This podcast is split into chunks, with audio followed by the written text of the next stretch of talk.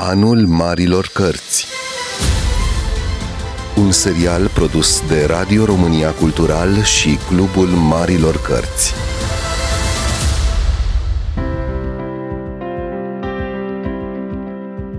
Bun găsit, doamnelor și domnilor, sunt Mihai Neamțu și vă spun bine ați venit la o nouă emisiune Marile Cărți la Radio România Cultural, locul unde vă invităm să redescoperim pilonii istoriei mentalităților europene și, bineînțeles, aceste borne decisive în evoluția gândirii noastre, autohtone, românești, dar și în evoluția gândirii universale. Vom citi întotdeauna la această emisiune cărți fundamentale, autori consacrați din domeniul istoriei, filozofiei sau teologiei, dar și al marii literaturi. În această zi vom discuta despre o figură inconturnabilă, aș spune eu, a istoriei spiritului din estul european, Mihail Bulgakov, maestrul și Margareta, nu înainte însă de a vă spune că pregătim pentru dumneavoastră și alte întâlniri realizate în colaborare cu Clubul Marile Cărți, dar și cu prietenii noștri care susțin acest demers de la Baroque Books and Arts. Vreau să facem această pledoarie deschisă într-o lume în care ne digitalizăm, dar consumăm tot mai puțină cultură, pentru inteligență și cordialitate alături de invitații noștri. Pentru o discuție esențială despre Mihail Bulgakov, l-am invitat pe prietenul meu, profesorul Nicolae Dumitru, care a studiat la Moscova pianul la Academia Gnesin, în limba rusă, evident, și care este astăzi dascăl la Liceul George Enescu din București, având totodată o activitate concertistică foarte importantă la nivel național și internațional. Bine ați venit, domnule profesor! Vă mulțumesc, bine v-am găsit! Stăm de vorbă despre o capodoperă a literaturii rusești, de altfel ar trebui să avem probabil 10 emisiuni numai despre capodoperele literaturii ruse, să reamintim ascultătorilor noștri că suntem în anul care marchează acest bicentenar. Dostoevski s-a născut în 1821 și iată-ne în 2021, marcând aici la Radio România Cultural această contribuție enormă a lui Dostoevski la discuția despre valori în context universal. Dostoevski a fost tradus în 170 de limbi, dar în multe alte limbi a fost tradus și Mihail Bulgakov, care s-a născut în secolul XIX, într-o familie de oameni educați, într-o familie unde teologia și filozofia, dar și istoria ecleziastică reprezentau discipline demne de studiat pentru un adolescent. Mihail Bulgakov, față de tatăl său, nu îmbrățișează această carieră ecleziastică, ci mai degrabă alege, precum Cehov aș adăuga, să devină medic și în felul acesta studiază toate manualele care îi permit apoi să devină un specialist în boli venerice, ceea ce va avea un soi de impact asupra acestei cărți.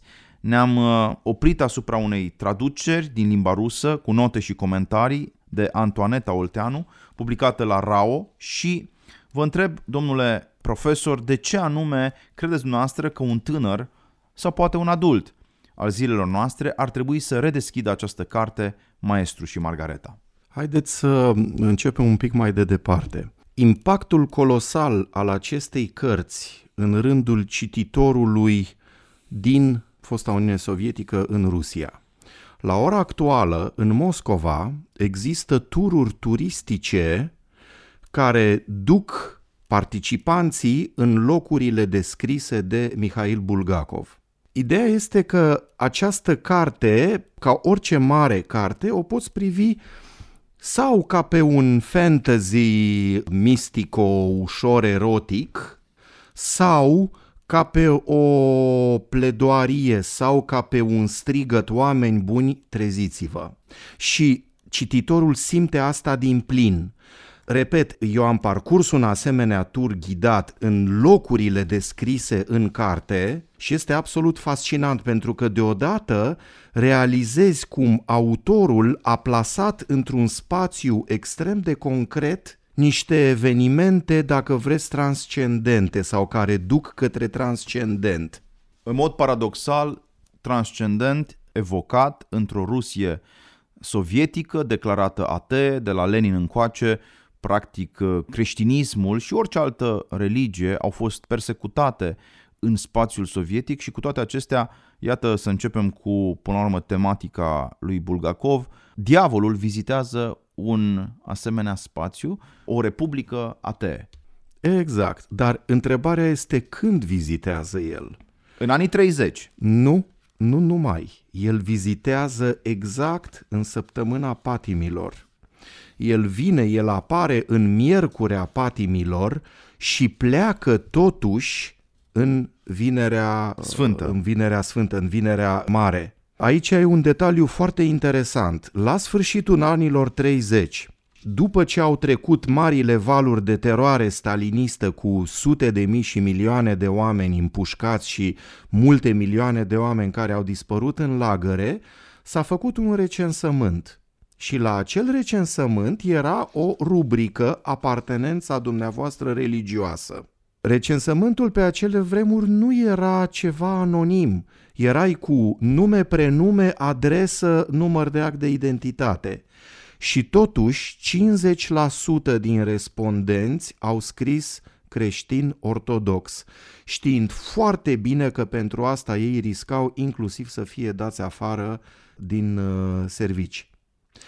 Deci, revenim la paradoxul fundamental al acestei cărți. Ea a fost scrisă pentru cititorul anilor 20-30, dar a fost citită de cititorul anilor 70, care deja era produsul acestei fracturi comsomolisto-atee. Nu mai avea nici sistemul de valori, nici sistemul de simboluri de care este plină această carte, care corespunde unei educații religioase. Nu vorbim despre simpatii, antipatii, nu vorbim despre apartenență. Societatea rusă tradițională era plină de agnostici, de gnostici, de atei, de tot ce vreți dumneavoastră, dar toți aveau această cultură religioasă. De altfel, trebuie să recunoaștem că Stalin însuși, care se imagina pe sine ca pe un intelectual și într-o anumită măsură trebuie să admitem că era un om extrem de citit, să nu spunem erudit, dar citit pentru un lider politic, o spun întemeiat în uh, cercetările lui Stephen Kotkin, cel mai important biograf din punctul meu de vedere, peste 2000 de pagini au apărut în ultimii ani în America, care documentează inclusiv această curiozitate de ordin intelectual, autodidact din partea lui Stalin. Deci un Stalin care el însuși, repet, citea literatură de secol XIX, care era pasionat, atenție, de anumite teme religioase, fiindcă el făcuse, totuși trebuie să spunem și asta, făcuse un seminar teologic în Georgia, Stalin avea el însuși, repet, ambiția de a formula un nou canon literar pentru Rusia sovietică, iar Bulgakov, care de altfel a și discutat cu Stalin la un moment dat, făcea parte din autorii pe care el îi urmărea cu anumită atenție. Atenția asta, anumită atenție, este spus uh, oarecum eufemistic. Gândiți-vă că un om cu o încărcătură de timp și de muncă atât de gigantică cum era Stalin, deci el ținea în mâini tot, ițele terorii, tot ce se întâmpla, reformă militară, care de fapt era, nu, nu asta contează. Viața dar internă el, de partid, nu, dar aveți foarte mare dreptate. Exact. Trebuie restituit acest tablou. Viața, repet, birocratică. A, birocratică, a viața republicilor. internă de partid, problemele naționale, deci tot ajungea la Stalin. Și totuși, el a participat la toate repetițiile piesei lui Bulgakov Bela Gvardia, Garda Albă. pe care se pare că a văzut-o de 15 ori. Eu repet, a participat la toate repetițiile. Nu vorbesc de spectacole. Deci vă dați seama, omul acesta a avut acest morb de cunoaștere intelectuală, a avut această pasiune culturală. Da, a fost un om malefic, dar nu era niciun consopist și niciun găinar. O să ne acuze unii că la Radio România Cultural evocăm virtuți ale unui fost mare dictator. Nu vrem să facem asta câtuși de puțin, spunem doar atât că era un context pentru un scriitor ca și Bulgakov interesant, pentru că dacă Stalin nu era preocupat de viața culturală a Republicii Sovietice fondată de Lenin însuși, dacă Lenin nu ar fi avut ambiții intelectuale pentru că el a fost un exeget al lui Marx, dacă în general comunismul, domnule profesor, nu ar fi avut o anumită detentă, aș spune, academică în uh, secolul XIX și în secolul 20, sau până astăzi, chiar în secolul 21, noi n-am avea până la urmă despre ce să vorbim, pentru că această operă de dizidență, haideți să îi ajutăm pe cei care ne ascultă, doamnelor și domnilor, da, stăm de vorbă despre Maestru și Margareta, o lucrare a lui Mihail Bulgakov care ne proiectează în plină eră stalinistă oficial atee într-un context moscovit, unde se petrece o vizită a diavolului deghizat în profesorul Voland, interesantă opțiunea autorului să îl personifice pe diavol sub forma aceasta unui dascăl, profesorul, un misterios gentilom magician care are un alai, alcătuit din Koroviev, asistentul său iluzionist, Azazello, Azazelo, asasinul, Behemoth, motanul negru, pisica neagră, îngerul Abadona și sucubul Hela și împreună cu aceștia, ceea ce se petrece este evident o geneza haosului, iar ceea ce constatăm imediat după aceasta este că unii moscoviți devin victime ale acestui haos și nu pot fi ocoliți reprezentanții elitei literare. O aluzie la anumite activități desfășurate de NKVD, de poliția secretă a lui Stalin însuși. În paralel, maestrul, autorul unui roman monumental despre Pilat din Pont, are probleme cu poliția secretă și suferă din pricina despărțirii de iubita lui Margareta sau Margarita, în timp ce, într-un al treilea plan al cărții, asistăm la ezitările lui Pilat din Pont privind condamnarea lui Yeshua. Deci, procesul lui Isus e parte a acestei narațiuni. Scris între 1928 și 1940, cu multe ezitări, operă de samizdat. Am putea adăuga, această lucrare apare, dacă nu mă înșel, în traducere, în traducere engleză, undeva la finele anilor 60, în Uniunea Sovietică abia în 73 și devine una dintre cele mai importante capodopere ale literaturii ruse din secolul 20. Am făcut o mică, să spunem, prezentare și cu ajutorul prietenilor de la RAO și vă întreb acum de ce din punct de vedere literar această lucrare este o capodoperă. Nu pot eu să mă pronunț despre valențele literare ale unei cărți. Ea pur și simplu te absoarbe. În momentul în care o începi, nu o mai poți lăsa din mână. Dar pentru Bulgakov, ea a fost o spovedanie intelectuală, dacă vreți.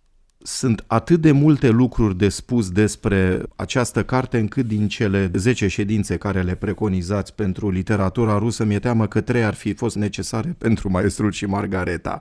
Toate personajele acolo din această carte sunt niște titani care expun niște idei care pentru Bulgakov erau fundamentale, dar ele nu erau fundamentale detașat, vai, hai să ne extaziem la niște idei, ci pentru că el consideră că acele idei au mutilat viața a milioane de oameni. Ideea comunistă este una dintre aceste idei, dar el nu poate să o expliciteze sau să o prezinte frontal. Ideea comunistă este ideea după care societatea modernă a ajuns într-un punct de progres, evident, în care trebuie să abandoneze miturile religioase, mitul central al creștinismului fiind mitul Mântuitorului. Când spun mit, eu folosesc termenul în sensul legitimat de Mircea Eliade, adică o poveste fondatoare, nu pun cuvântul mit în contrast cu uh, dimensiunea istorică da, a evenimentelor și ideea comunistă spune că, până la urmă, biserica lui Hristos trebuie înlocuită cu Partidul Comunist, care este o formațiune revoluționară chemată să împingă locomotiva aceasta istoriei spre un progres care duce către utopie. De asemenea, foarte interesant, capul bisericii este înlocuit cu comandantul suprem, de asemenea, într-o mistificare tipică pentru comuniști, îngerii păzitori devin securiștii care sunt omniprezenți. Avem deci o idee comunistă care, într-adevăr, trebuie să adăugăm, foarte important acest lucru, îi convinge pe militanții leniniști bolșevici a anilor 1910-1917 să participe la această catastrofică revoluție care sfârșește prin detronarea uh, dinastiei Romanovilor. Deci o idee, cum bine spuneați domnule profesor, are consecințe. Și nu orice fel de consecințe, ci consecințe dramatice pentru o țară, cum a fost Rusia imperială, și pentru toate țările satelit din jurul acestei țări. Aici Bulgakov a mers mult mai adânc. Nu a tratat ideea comunistă. El a tratat ideea din spatele ideii comuniste. Pentru el vitală și dureroasă era cum de a fost posibil să se ajungă la prevalența acestei idei comuniste. Și el, practic, o anumită tematică este, dacă vreți, castrarea creștinismului tăierea lui de Hristos. Adică, practic, prin această Evanghelie după Voland, pentru că el a denumit într-unul din caietele sale, Maestrul și Margareta, prima lui denumire a fost romanul despre diavol. A doua denumire a fost Evanghelia după Voland. Și practic mesajul acestei cărți este voi, inteligenția, ați vrut un Hristos care nu este Fiul lui Dumnezeu, care este un om bun, care nu se împotrivește răului. Da, sigur, există și acestea. Vreți rezultatul? Iată rezultatul. A venit volant și v-a făcut pe toți harcea-parcea. Asta este unul din curentele romanului. Foarte interesantă această observație. Cu alte cuvinte, în subtextul lucrării lui Bulgakov putem citi o critică a lui Tolstoi. Aici este un paradox. Tolstoi a fost un personaj adorat în familia lui Bulgakov. Tatăl lui Bulgakov la Academia Teologică din Kiev a avut colegi care au fost dați afară pentru că au scris în apărarea lui Lev Tolstoi. Când acesta a fost excomunicat de Biserica Când Ortodoxă. acesta a fost excomunicat. Și în același timp, Bulgakov, cu geniul său cognitiv, el a înțeles o travă subtilă din punctul de vedere al percepției creștine pe care le-a introdus tolstovismul. Iar această otravă subtilă a constat într-o efeminare a împotrivirii împotriva răului mistic. Adică răului teologic care înseamnă pur și simplu demonismul. Diavolul. Da. Exact. Și de aceea diavolul a venit. Iar el ce a făcut cu darul său fenomenal de suprarealism, a strâns toate manifestațiile demonicului și le-a concentrat în această cronică a patru zile. Miercuri, joi, vineri, sâmbătă, sâmbătă, Volant pleacă. El nu poate să rămână de înviere la Moscova. Bineînțeles, de altfel Hristos coboară în iad și îl leagă pe diavol, nu conform tradiției ortodoxe, acest lucru se întâmplă în sâmbăta mare, când toată creația tace și așteaptă vestea cea bună. Exact. Și Volant fuge. Chiar și din Moscova proletcultistă și atee, nici măcar acolo, el nu poate să stea în sâmbăta de, dinainte de învierea Domnului. Unde ți este moarte biruința, întreabă Ioan Gură de Aur, în noaptea de înviere? Unde ți este voland, aș spune, uh, glasul în uh, ziua de sâmbătă spre duminică? S-ar fi putut întreba, într-adevăr, Bulgakov. Domnule profesor, haideți să le spunem ascultătorilor noștri, suntem cel mai urmărit post de radio cultural în întreaga Românie. Ne bucurăm că lumea de la Botoșani până la Petroșani și din Valea Oltului până, iată, în București și în toate celelalte provincii istorice să nu uităm românești de Constanța. ne ascultă, nu uităm nici pe Constanțeni, nici pe Dobrogeni, nici pe Ardelen, dar nu facem acum geografie, ci facem mai degrabă o istorie culturală cu profesorul Nicolae Dumitru, membru al comunității de artiști ai României, un pianist cu o activitate concertistică excepțională la nivel național și internațional. Stăm de vorbă despre Mihail Bulgakov, așa cum am făcut-o și altă dată, într-un soi de binom gaz de invitat, încercăm să asigurăm această dinamică a argumentelor pro și contra, dar le mulțumim și prietenilor de la Baroque Books, care au publicat recent un volum important, Sandra Newman, Arta de a citi clasicii fără reverență. Este vorba de un volum care scoate la iveală și alte bijuterii, pe lângă Maestru și Margareta, bijuterii ludice sau erudite, de la Rabelais până la Jane Austen și de la Jonathan Swift la Augustin din Hipona. Toți acești mari autori occidentali sunt prezentați de către Sandra Newman într-un fel foarte atractiv. De asemenea, recomandăm tot de la Baroque Books and Arts, cartea cu un titlu foarte, foarte previzibil. Citește, te rog, citește pentru toți cei care nu se lasă de citit un tet-a-tet între operă și cititor. Nu e nevoie să arzi cărțile pentru a distruge o cultură, e suficient să-i faci pe oameni să nu le mai citească. Cărțile capătă viață atunci când ele sunt citite, așa cum Maestru și Margareta devine o operă captivantă odată ce începi să-i parcurgi primele pagini.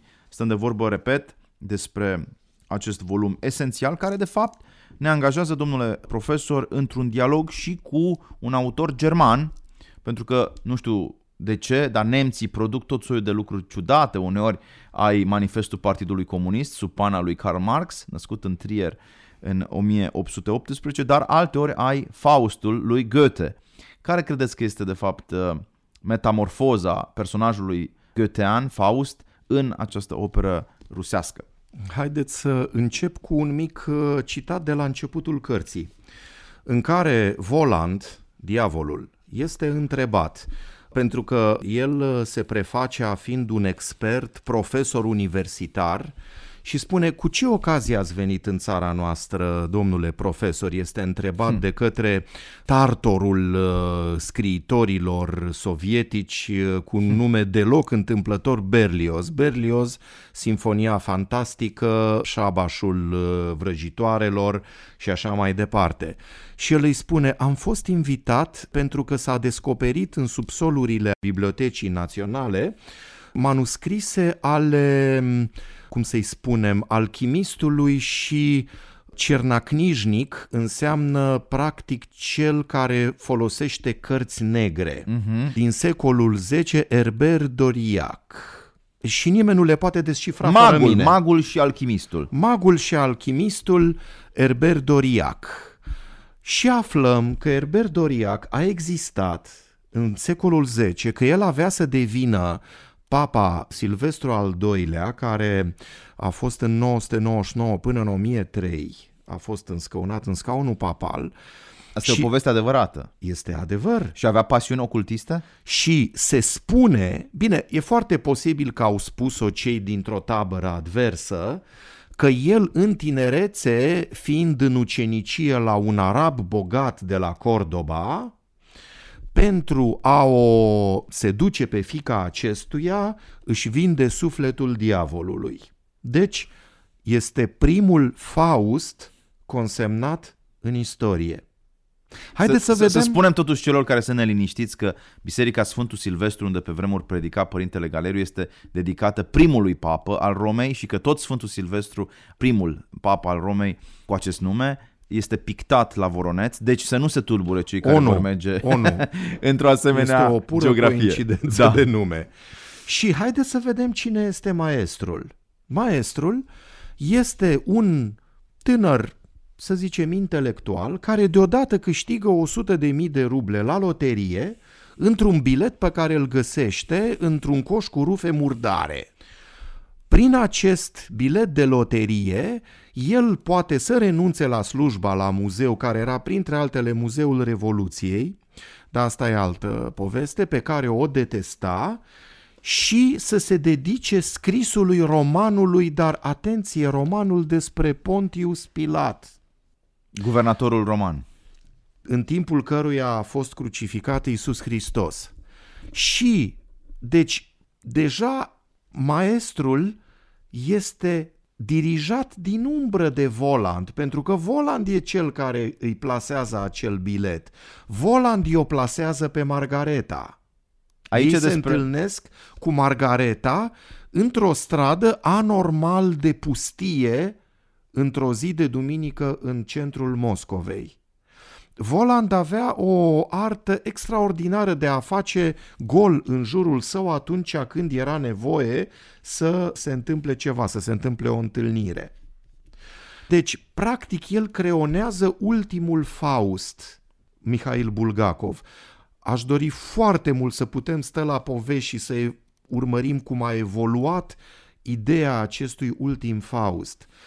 Spre deosebire de Faustul Goethean, care era un geniu creator, acesta este un pișpiric, este un neputincios, el scrie aproape la comandă, la dictare, romanul său despre Pontius Pilat, dictat de către diavol. Nota bene, într-unul din caietele timpurii, Bulgakov nici nu l-a introdus pe maestru. Bulgakov intenționa ca Voland să fie cel care scrie romanul despre Pontius Pilat. Dar pentru că și-a adus aminte la timp din cultura sa teologică că îngerul nu poate crea, El poate doar sta înainte, el poate doar să stea înaintea luminii sau să stea înaintea întunericului. Sigur. Deci că diavolul nu poate scrie acest roman, l-a adus pe noul Faust mai delicat și mai neputincios. Și i-o scoate în cale ceea ce este o premieră absolută pe Margareta, care este prima și singura întruchipare a unui Faust feminin. Rolul de Faust al Margaretei nu este acela de a scrie, ci de a-l mișca pe maestru să-și publice romanul. El nu vrea să-l publice. El vroia să-l țină sub obroc, ceea ce se numește, ceea ce nu intra deloc în planurile lui Voland. Tocmai pentru că romanul despre Pilat este o ilustrare a concepției tolstovismului asupra creștinismului. Foarte interesant, foarte multe idei, deci să recapitulăm pentru cei care ne ascultă. Cu alte cuvinte, nicio capodoperă nu se naște într-un vid. E nevoie de o tradiție literară, hermeneutică, în care un mare autor se înscrie. Bulgakov îl vede pe Faust metamorfozat. Dacă înțeleg bine, Faust se metamorfozează între altele în Koroviev, care e asistentul iluzionist al lui Voland, Mefistofeles este Voland însuși, dacă nu mă înșel, și avem această problematică a raportului între masculin și feminin. Etern femininul ne trage în sus, das ewig weibliche zieht uns hinan, nu? Așa se termină Faust 1, dacă nu mă înșel, în traducerea lui Ștefan Augustin Doinaș. Ce fel de feminitate ni se prezintă în Margarita? E o floare? Oh, da, ce floare! Vă dau câteva elemente. Deci, vreau să încep cu finalul romanului. Pentru că totul este o butaforie, totul este un grotesc. Cititorul, mai ales de acum, percepe finalul ca o apoteoză, maestrul care își primește recompensa pentru suferințele sale. Și haideți să vedem din ce constă această recompensă. Este un mic element ca apare Levi Matei, discipolul lui uh-huh. Yeshua, și Voland îl întreabă, dar de ce nu-l luați la voi în lumină? Și Levi Matei spune, pentru că el nu a meritat lumina, el a meritat pacea, liniștea. Și Voland îi descrie, vezi, treci acest râu și vei găsi o căsuță superbă în poeniță cu vitralii, într-o livadă de vișini veșnic înfloriți, ascultând muzică de Schubert, înconjurat de prieteni care vor veni seara să spuneți discuții frumoase, lângă femeia iubită și lângă călimara cu pana care așteaptă noile tale creații. Hmm. Ce poate fi mai minunat? Dar la o analiză atentă, aș vrea să citez făcută de Andrei Curaev, acest fenomenal apologet creștin din Rusia, el spune care recompensă? Asta este o damnare. Să fii într-o livadă de vișini veșnic înfloriți, acei vișini niciodată nu vor rodi. Vin seara prieteni, care prieteni? Maestrul n-a avut în viața lui prietene, a avut un singur prieten și ăla l-a turnat la NKVD ca să ia apartamentul. Hmm. Muzica veșnic de a lui Schubert, da, la prima vedere este superb, dar să nu uităm de niște liduri ale lui Schubert care te fac să ți se ridice părul pe ceafă și alături de femeia iubită Margareta. Și el spune, bun, hai să o analizăm un pic pe Margareta. Haideți. Deci, o femeie fascinantă, superbă, care nu respinge nicio experiență sexuală într-una Open din, mind, cum se spune într-unul astăzi. din caietele da, dar acum open mind pentru noi, pentru anii 20-30 era șocant. Eram ironic la rândul meu. Știu, dar vreau să explic pentru ascultător. Pentru că pentru ascultător este fascinant ca o doamnă de 40 de ani trecută să se ungă cu o cremă care o transformă într-o falchirie și care se așează în pielea goală pe o mătură și zboară deasupra Moscovei și face nefăcute. Da, încă un mic detaliu. Margareta, înainte de a participa la balul satanei, care așa se numește, nu balul lui Volan, ci balul satanei, este invitată să facă baie într-o cadă de sânge, în care se spală botezul primit de ea în apă în copilărie. Deci, practic, ea se leapădă de botezul, de comuniunea cu Hristos pe care a primit-o în pruncie.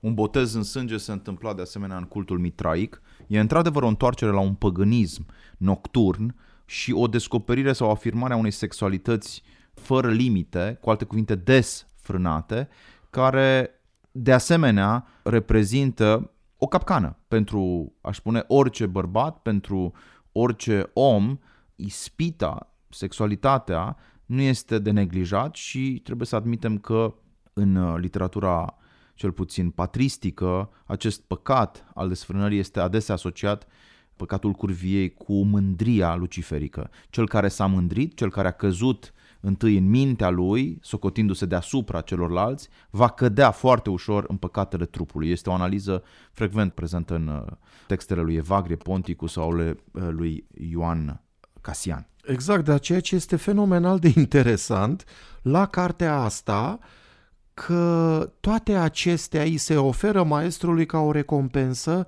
dar el este neputincios. El nu mai poate să scrie, el nu mai poate să iubească.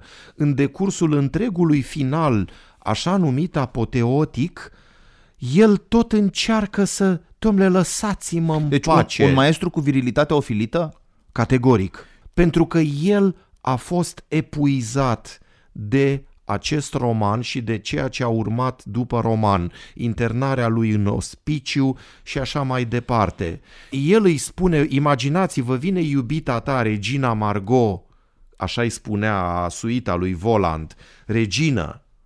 Regina Margot uh, și la un moment dat vine Abadon și din spatele ochelarilor săi negri, căci dacă își ridica ochelarii, cel din față murea instantaneu, îi spune Regina, vă rugăm, ne iertați pentru neplăcerile pe care le-ați avut în noaptea Sfântului Bartolomeu. Ei o considera, adică aluzie clară că Margarita din roman este o reîncarnare a reginei Margot și maestrul nu face altceva decât lasă-mă, pleacă, trăiește-ți viața. Deci îți vine iubita și tu în loc să zici, o, ce fericire, pleacă, trăiește-ți viața.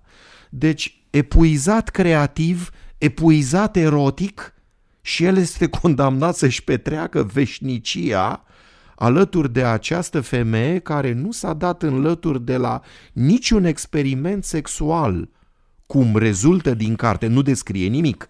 Bulgakov era un rafinat. Nu, nu este un roman pornografic, este un, Categoric. un roman subtil, satiric, în care însă, într-adevăr, avem această ipostaziere a sexualității ca un soi de exercițiu de putere pe care o femeie îl poate, până la urmă, regiza la întâlnirea cu un bărbat. În cazul nostru, într-adevăr, un bărbat epuizat. Se pare că această propagandă într-o epuizare și consum, un consumerism inclusiv cu o componentă erotică, reprezintă o dominantă a culturii de masă de astăzi. Dar, doamnelor și domnilor, vă reamintim că stăm de vorbă cu profesorul Nicolae Dumitru la emisiunea Marile Cărți, aici, pe frecvențele Radio România Cultural. Să recapitulăm pentru cei care ne ascultă. Vorbim despre un autor, Mihail Bulgakov, haideți să spunem două, trei lucruri și despre el, care s-a născut în 1891, a murit în 1940, care a fost medic pe front în timpul războiului civil rus, devenind atunci dependent de morfină, morfină Da. care n-a avut tocmai o viață fericită din punct de vedere conjugal, două eșecuri majore, ca și Shostakovich, dacă nu mă înșel, până la al treilea mariaj fericit. După 1920 se dedică scrisului, cunoscând succesul cu piesele sale de teatru. Apropo, și la Teatrul Național din București am văzut, cred că Inimă de câine, foarte frumos pus în scenă. Plus Maestrul și Margareta dramatizat fenomenal de frumos. Excepțional, iată, iată că ne facem datoria din acest punct de vedere. Comunicarea noastră cu cultura rusă continuă să fie relevantă, chiar dacă uneori suntem acuzați de tot soiul de asocieri politice care mi se par inadecvate, nu are nicio treabă cultura rusă mare cu, eu știu, disputele de geopolitică de astăzi. Revenind puțin la Bulgakov, Vreau doar să mai adaug încă un lucru. El primește la un moment dat, dacă nu mă înșel, un telefon de la Stalin care îl îngheață. Și sigur că îl îngheață pentru că unii dintre cei care primeau telefoane de la Stalin urmau drumul Siberiei. Care a fost, din punctul nostru de vedere, relația între acest autor și puterea politică a vremii? Nu trebuie să am eu o părere. Această situație este descrisă în scrisoarea pe care Bulgakov i-a trimis-o lui Stalin, în care el cerea să îi se permită să părăsească uh, Uniunea Sovietică. Chiar vrea să plece la Paris în uh, căutarea fraților. Nu, nu, el vrea să plece din Uniunea Sovietică. El a scris negru pe alb. Iosif Visaionovici, eu sunt un scriitor antisovietic. Nu am din ce trăi. Piesele mele sunt interzise. Nu pot să găsesc o slujbă dincolo de aceea de dactilograf și de acolo sunt dat afară. Nu am din ce trăi. Nu aveți nevoie de mine. Eu nu am nevoie de viața sovietică. Vă dați seama să-i scrie așa ceva lui Stalin. Eu nu am nevoie de viața sovietică, vă rog permiteți-mi să plec. emigrez, să plec de aici. În acest context vine acest telefon în care nu știu ce s-a discutat, nu știu dacă știe cineva foarte precis ce s-a discutat. Bulgakov primește o anumită ușurare a condițiilor materiale și în continuare, adică practic din partea lui Stalin, care, să ne înțelegem, a fost un criminal. Din partea lui Stalin a fost aceea, domnule, nu te las să mori, dar nici să trăiești nu te las. Ah, vrei să pleci? Las că-ți arăt eu ție să pleci. Hmm. Ca rezultat, Bulgakov moare în 1940 de cancer, în niște durere atroce. Se... Sărac și orb. A rămas consemnat că el tot îi cerea soției sale pămros de un pistol, nu mai suport durerea. Atât de atroce era durerea. Atât de atroce era durerea, zicea în momentele de disperare, dacă vreți de disperare mistică, mă lepăd de roman, mă lepăd de orice, nu mai lăsați-mă să mor pentru că nu mai suport. Și în același timp, înainte de a muri, când, atenție, durerea era maximă și când el abia mai putea vorbi, îi spunea soției Elena Bulgakova, arătând către roman, ca oamenii să știe Păstrează-l pentru ca oamenii să știe. Un destin tragic, 49 de ani, vârsta la care moare Mihail Bulgakov, arătând cu degetul spre capodopera lui. Exact, pentru ca oamenii să știe ce. Pentru ca oamenii să știe ce înseamnă când te joci cu diavolul. Pentru că în viziunea lui, inteligenția rusă s-a jucat cu diavolul și de aceea diavolul a venit – Andrei Pleșu spunea diavolul a vorbit rusește timp de 70 de ani. Sigur că foarte interesant, în 1870 Fyodor Mihailovici Dostoevski publică romanul Besăi, Posedații sau Demonii. Varianta a doua este mai aproape de adevăr. Posedatul este o victimă. Bes în rusă înseamnă drac. Deci poate ar fi interesant să avem și o traducere pe românește dracii. Dracii, exact. Dar și demonii este corectă. Și în 1870, acest geniu profetic al Rusiei țariste, Fyodor Mihailovici, înțelege ce înseamnă starea de posesie ideologică pe care elitele o pot resimți la întâlnirea cu anumite idei. Și aceste idei, sigur, care au intrat și în mintea lui Raskolnikov și în mintea lui Ivan Karamazov și apoi în mintea altor eroi ai acestui roman, Demonii, firește, mă gândesc aici la Verhovensky, mă gândesc aici la alte figuri de aceeași anvergură, ceea ce se întâmplă, spuneam, la întâlnirea cu anumite idei este faptul că tu poți să fii complet vidat de conținuturi care aveau înainte un sens teologic, apropo de ce spuneam dumneavoastră despre botez, botezul care a fost anulat de aceste imersie în sângele lui Satan până la urmă, și inteligența europeană sau inteligența în orice caz,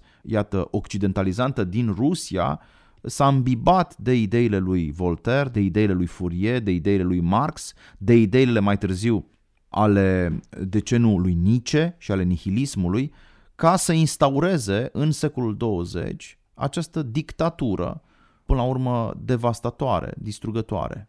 Și să nu uităm că pe marele nihilist îl chema Bakunin. Care a fost în corespondență... Mihail Bakunin. A fost un anarhist rus care a fost în corespondență cu Karl Marx, care a organizat Internaționala uh, Socialistă și care, de asemenea, plănuia să sprijine orice tentativă de asasinat terorist la adresa uh, lui Alexandru, dacă nu mă înșel, al treilea. În orice caz, ideea principală cu care comunismul a apărut în lume a fost aceea că poți ucide, că poți încălca decalogul. Nu, nu, nu, nu, nu că poți, ci că trebuie să o faci. Că poți și că trebuie să o faci în numele unui viitor mai bun și că până la urmă omul este dispensabil dacă el se împotrivește acestei revoluții. Așa s-a născut până la urmă crima ideologică, care e foarte diferită de crima pe care Goethe, apropo, la Weimar o putea gândi. Noi suntem cu Goethe, dacă ne întoarcem puțin la finalul emisiunii noastre, în Germania, repet, acestui birocrat. Până la urmă, ce diferență uriașă între condiția de viață a lui Goethe și condiția de viață a lui Bulgakov. Goethe a fost un tip care a putut să conceapă designul unor parcuri, a putut să elaboreze o întreagă teorie a culorii, Era a un culorilor. personaj renascentist, dacă Și- stai să te gândești. și se bucura, repet, de confortul material a unui civil servant, cum se spune în engleză, da? A unui High ranking. High-ranking servant. civil servant, a unui birocrat bine plătit care nu trebuia să se îngrijească de ziua de mâine. E o diferență uriașă de destin, dar spuneam că în lumea lui Goethe, dacă tot ne întoarcem la el, crima ideologică nu exista. Adică, puteai să ucizi întâmplător, puteai să ai parte ca în lumea lui Shakespeare. Asta este observația lui Solzhenitsyn. El spune așa, în lumea lui Shakespeare, de pildă, și noi putem adăuga în lumea lui Goethe, puteai să faci o crimă din dragoste sau din gelozie. Puteai să fii parte la o acțiune, la o samavolnicie mai mult sau mai puțin izolată. Dar în lumea lui Shakespeare nu s-au văzut cadavre produse de o idee. Ideea comunistă în cazul nostru și ideea fascistă sau ideea nazistă în cazul Germaniei interbelice apare în secolul 20 și produce o imensă catastrofă, o imensă hecatombă. Categoric. Și aici mai este încă un element în legătură cu ceea ce spuneți cu Dostoevski. În Garda Albă e un mic detaliu și anume că sora turbinilor aruncase pe jos romanul neterminat, un roman neterminat de citit, nedacită în rusește, este necitit până la capăt, demonii lui Dostoevski. Adică el dă permanent aceste semnale. Foarte interesant. Iată unde s-a ajuns că nu ați citit romanul, Uh-huh. că nu l-ați citit, nu l-ați terminat. Ați parcurs un pic, v-ați jucat și iată acum unde suntem. Iisus spunea de n-ați fi știut, păcat n-ați avea, dar pentru că știți, păcatul atârnă, să spunem așa, ca o povară de gâtul vostru. Doamnelor și domnilor, suntem la finalul emisiunii Marile Cărți, la Radio România Cultural. Le mulțumim prietenilor de la Baroque Books and Arts, o editură foarte cochetă, unde cărțile pe care domniile lor le publică arată excepțional, poate cele mai frumoase cărți din spațiul editorial românesc. Vă recomandăm, apropo de exercițiul pe care noi tocmai l-am încheiat, și volumul lui Alexander von Schönburg, care este un aristocrat austriac, dacă nu mă înșel, Arta conversației, un ton relaxat și șarmant, situații delicate, împrejurări unice și o concluzie capitală, vorbirea e de aur. Vorbirea este de aur și la Radio România Cultural și vrem să vă mulțumim, domnule Nicolae Dumitru, pentru această participare. Un ultim gând pentru cei care încă nu au citit cartea, nu au achiziționat-o. Vine sezonul de toamnă și de uh, iarnă, noi înregistrăm, trebuie să recunoaștem acest lucru și iarna cred că este un timp foarte, sau un anotimp foarte bun pentru lectură. Ultimul argument de ce să citim acest roman fantastic. Este absolut captivant. Nu o poți lăsa din mână. Te prinde de la prima pagină și când ai ajuns la ultima pagină, zici, Doamne, ce păcat, ce păcat că s-a terminat. Sunt Mihai Neamțu și vreau să vă mulțumesc uh, doamnelor și domnilor pentru atenția cu care ne-ați urmărit. Am stat de vorbă despre Maestrul și Margarita, o capodoperă a literaturii ruse din secolul 20, un roman fantastic și o satiră macabră la adresa stalinismului, o operă încărcată de ezoterism și de simbolism creștin. Vreau să le mulțumesc prietenilor de la marilecărți.ro, o instituție veritabilă unde se dezbat cele mai importante cărți din istoria umanității, că sunt 50 sau sunt 100 de cărți, acestea însă merită redescoperite dintr-o perspectivă filologică, cu observații estetice, cu analize antropologice, cu lecturi psihologice și cu exegeze ideologice. Ne angajăm aici, la Radio România Cultural, să facem un exercițiu al dialogului presărat și cu umor și cu politețe. Vă mulțumesc foarte mult pentru atenție și vă spun pe curând. La revedere! La revedere! Anul Marilor Cărți la Radio România Cultural.